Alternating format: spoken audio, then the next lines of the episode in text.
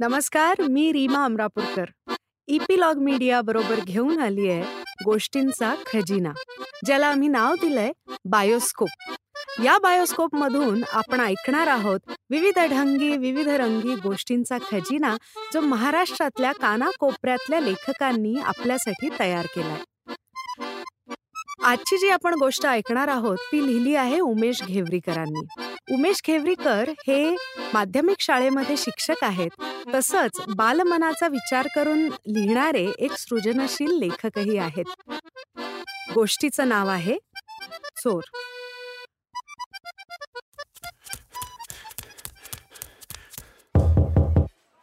तुम्हाला हेडसरांनी ऑफिसमध्ये बोलवलंय ताबडतोब. शिपाईदादांनी वर्गाच्या दारातूनच घाईघाईनं निरोप दिला. मी नुकताच वर्गाची हजेरी संपवून शिकवायला सुरुवातच करत होतो. ताबडतोब या शब्दाचं गांभीर्य लक्षात येऊन मी मुलांना अभ्यास दिला आणि साशंक मनानं हेडसरांच्या कार्यालयाकडे निघालो.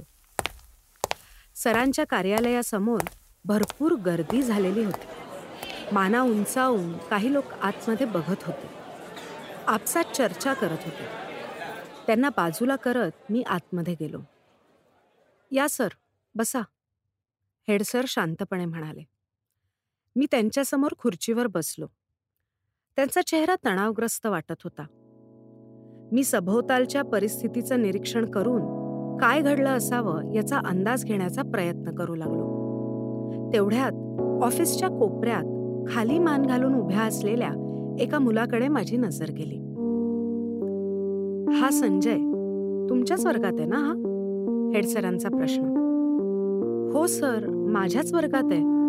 पण गेल्या सात आठ दिवसांपासून गैरहजर होता. काय झालंय सर? असं मी विचारताच मागे उभ्या असलेल्या एकानं तावा तावानं सांगायला सुरुवात केली. काय झालंय? गाड्या चोरतो हा गाड्या!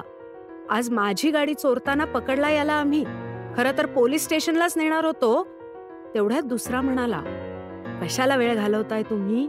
सरळ पोलिसांना फोन करा. गावातून बऱ्याच गाड्या गेल्यात चोरीला. त्या टोळीचा तपास तरी लागेल. लावा फोन. मी तर हे ऐकून हादरलोच. अविश्वासानं आणि आश्चर्यानं संजयकडे पाहू लागलो. माझ्यासाठी हे खूपच धक्कादायक होतं. संजय मात्र निर्विकारपणे खिडकीतून बाहेर दूरवर पाहत होता.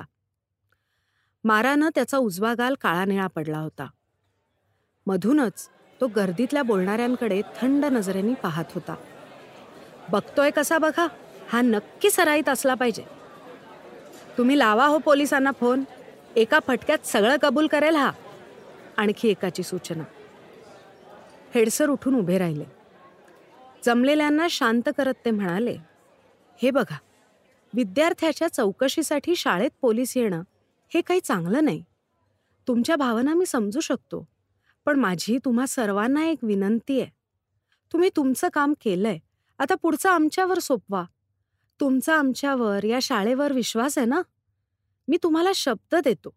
कुणालाही पाठीशी घातलं जाणार नाही. फक्त मला थोडा वेळ द्या प्लीज. त्यांच्या या विनंतीचा हवा तो परिणाम झाला आणि जमलेले लोक आश्वस्त होऊन निघून गेले. आता कार्यालयात मी संजय आणि हेडसर असे तिघे चोरलो. काय बोलावं ते मलाही समजेना. हेडसर विलक्षण तणावात दिसत होते. त्यांनी शिपायाला बोलावलं आणि म्हणाले अरे याला जरा हातपाय तोंड धुवायला घेऊन जा आणि घेऊन ये परत. लक्ष ठेव नाहीतर जायचा निघून. शिपाई संजयला घेऊन गेला. सरांनी मला विचारलं तुमचं काय निरीक्षण आहे या संजयबद्दल? मी इतका वेळ मनात तोच विचार करत होतो. हा संजय याच वर्षी शाळेत दाखल झालेला. तो माझ्या लक्षात राहिला तोच मुळे त्याच्या सततच्या गैरहजेरीमुळे. वारंवार गैरहजर असायचा. कारण विचारलं तर कधी बोलायचा नाही. गप्प बसायचा. पालकांना भेटायला घेऊन ये म्हटलं तर त्याचे पालक कधीच शाळेत आले नाहीत. तसा अभ्यासात तो चांगला होता पण त्याचा अभ्यासात मन रमत नसावं असं मला वाटायचं. त्याच्याशी अनेकदा संवाद साधण्याचा मी केलेला प्रयत्न त्याच्या गप्प बसण्याच्या धोरणानं यशस्वी ठरला नव्हता. मी हेडसरांना हे सांगताच त्यांच्या चेहऱ्यावरचे काळजीचे भाव अधिकच गडद झाले. शिपाई संजयला कार्यालयात सोडून बाहेर गेला. मी संजयच्या जवळ जात त्याच्या खांद्यावर हात ठेवत त्याला विचारलं फार लागलंय का रे? दुखतंय का खूप? तो गप्पच होता. मीच म्हणालो हे बघ. खरं कारण काय आहे? ते लोक म्हणत होते ते खरं आहे का? आम्हाला खरं खरं सांग. आम्ही तुला मदतच करू. तू आमचा शत्रू नाही आहेस.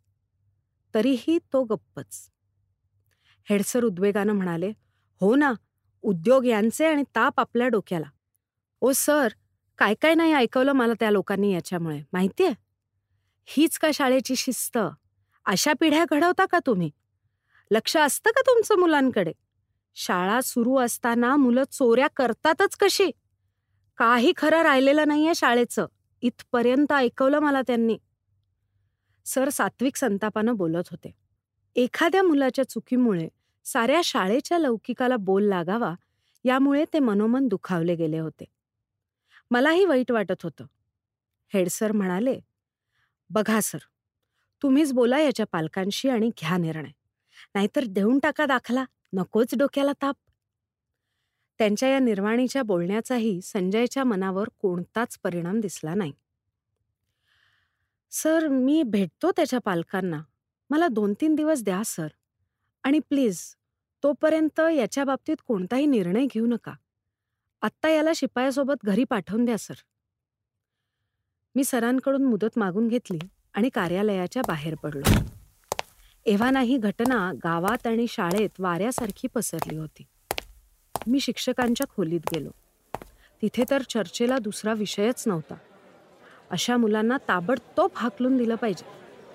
मला संशय होताच पण असे मत काही व्यक्त करत होते. तर काहींनी याच्यामुळे चांगल्या घरची मुलं बिघडतील. वेळीच निर्णय घेऊन हाकला याला. तिकडे चोऱ्या कर नाहीतर दरोडे टाक म्हणावं. अशा टोकाच्या प्रतिक्रिया देण्यास सुरुवात केली. शाळा सुटेपर्यंत शाळेतल्या सगळ्या मुलांपर्यंत ही बातमी पोचली. मुलंही गटागटानं याच विषयावर चर्चा करत होती. मी संध्याकाळीच एका सहकार्यासोबत संजयच्या घरी पोचलो. घराच्या अंगणात संजय आणि त्याची लहान बहीण खेळत होती. संजय खेळण्यात रंगून गेला होता.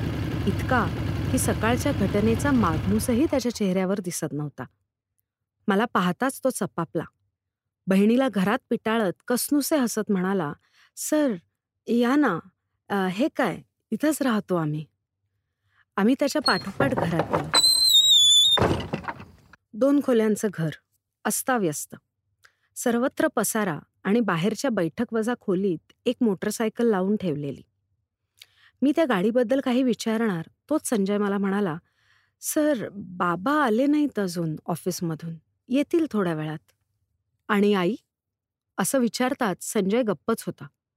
त्याची लहान बहीण काही सांगू पाहत होती पण संजयनं तिला पाणी आणायला पाठवलं. कदाचित तिनं काही बोलू नये म्हणून. त्याच्या बहिणीनं आम्हाला पाणी दिलं तेव्हा मी तिलाच विचारलं. काय ग? आई कुठं आहे? ती संजयच्या तोंडाकडे पाहू लागली. संजय तिला नजरेनं काही बोलू नको असं खुणावू लागला. इतक्यात अंगणात बोलण्याचा आवाज आला आणि त्याची बहीण बाबा आले म्हणत त्यांना भेटायला पळाली. अंगणात बापलेखीमध्ये होणारा संवाद आम्ही ऐकू लागलो. बाबा संजू दादाचे सर आलेत आपल्या घरी. सर? कशाला? त्रासिक स्वर. काय माहिती? आत्ताच आलेत. संजयचे वडील घरात आले. नमस्कार वगैरे झाल्यावर मी मूळ विषय त्यांच्या कानावर घातला. त्यांच्या चेहऱ्यावरचे भाव झपाट्याने बदलत गेले.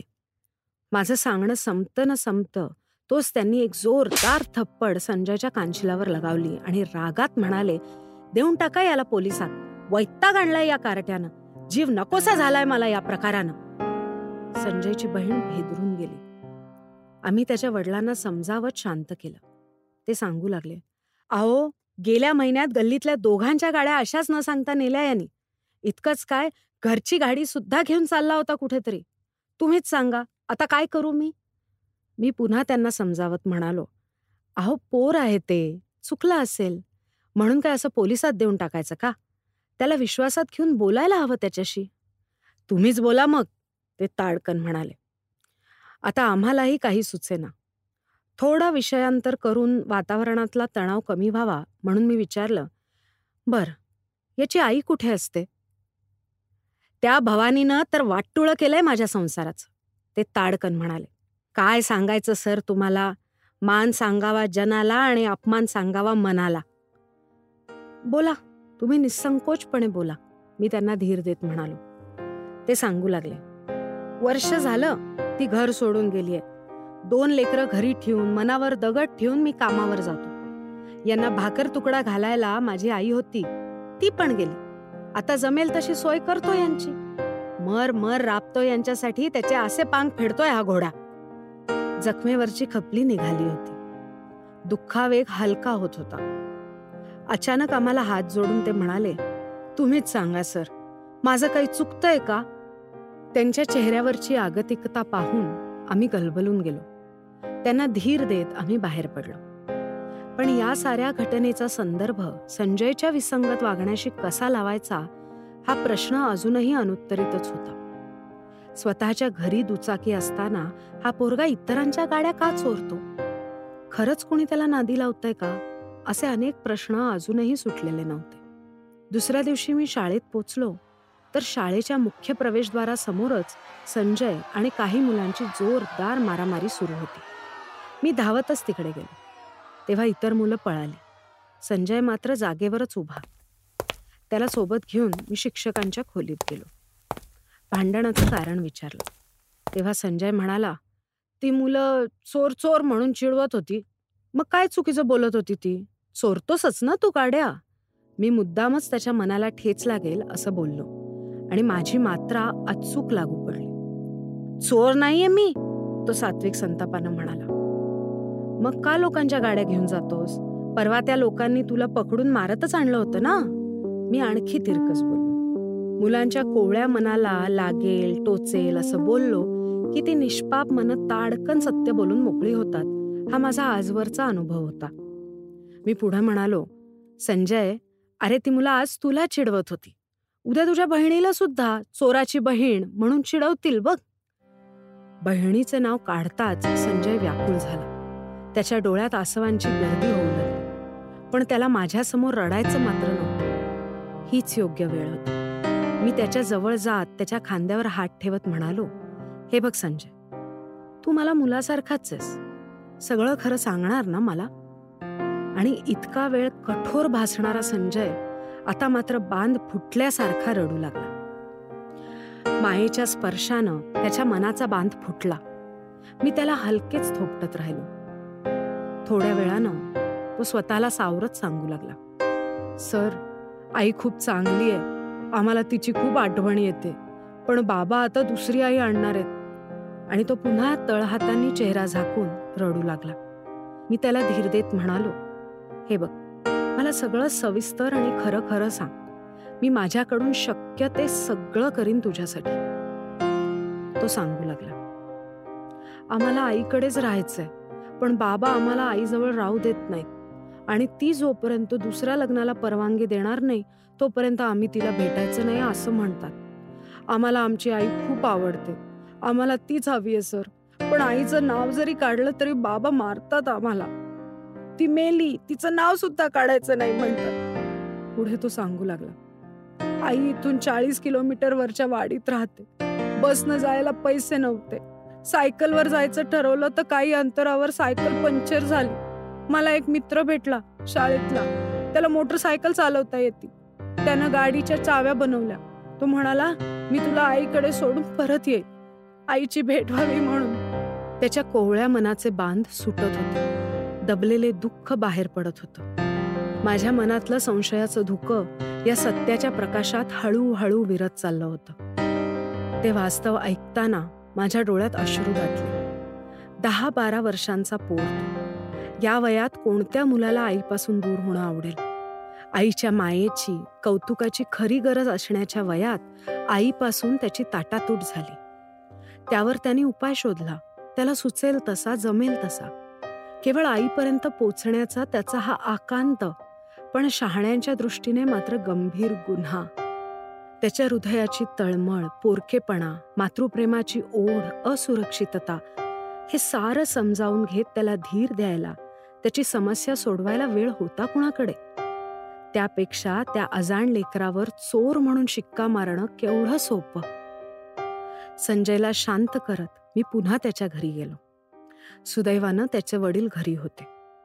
बहीण भावाला खेळायला बाहेर पाठवत मी त्याच्या वडिलांशी बोलू लागलो.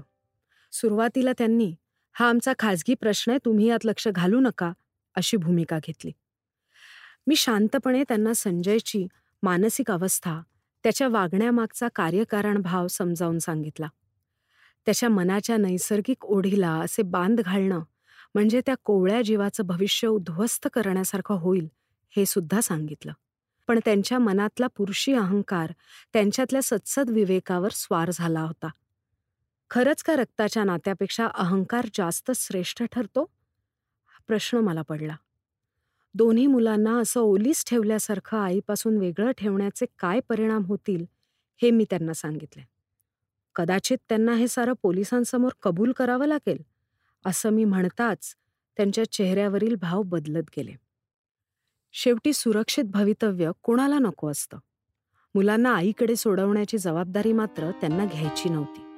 मी ती मोठ्या आनंदानं स्वीकार ताटातूट झालेल्या मायलेकरांची भेट घडवून आणण्यापेक्षा अधिक मंगल काय असू शकेल एखाद्या शिक्षकासाठी?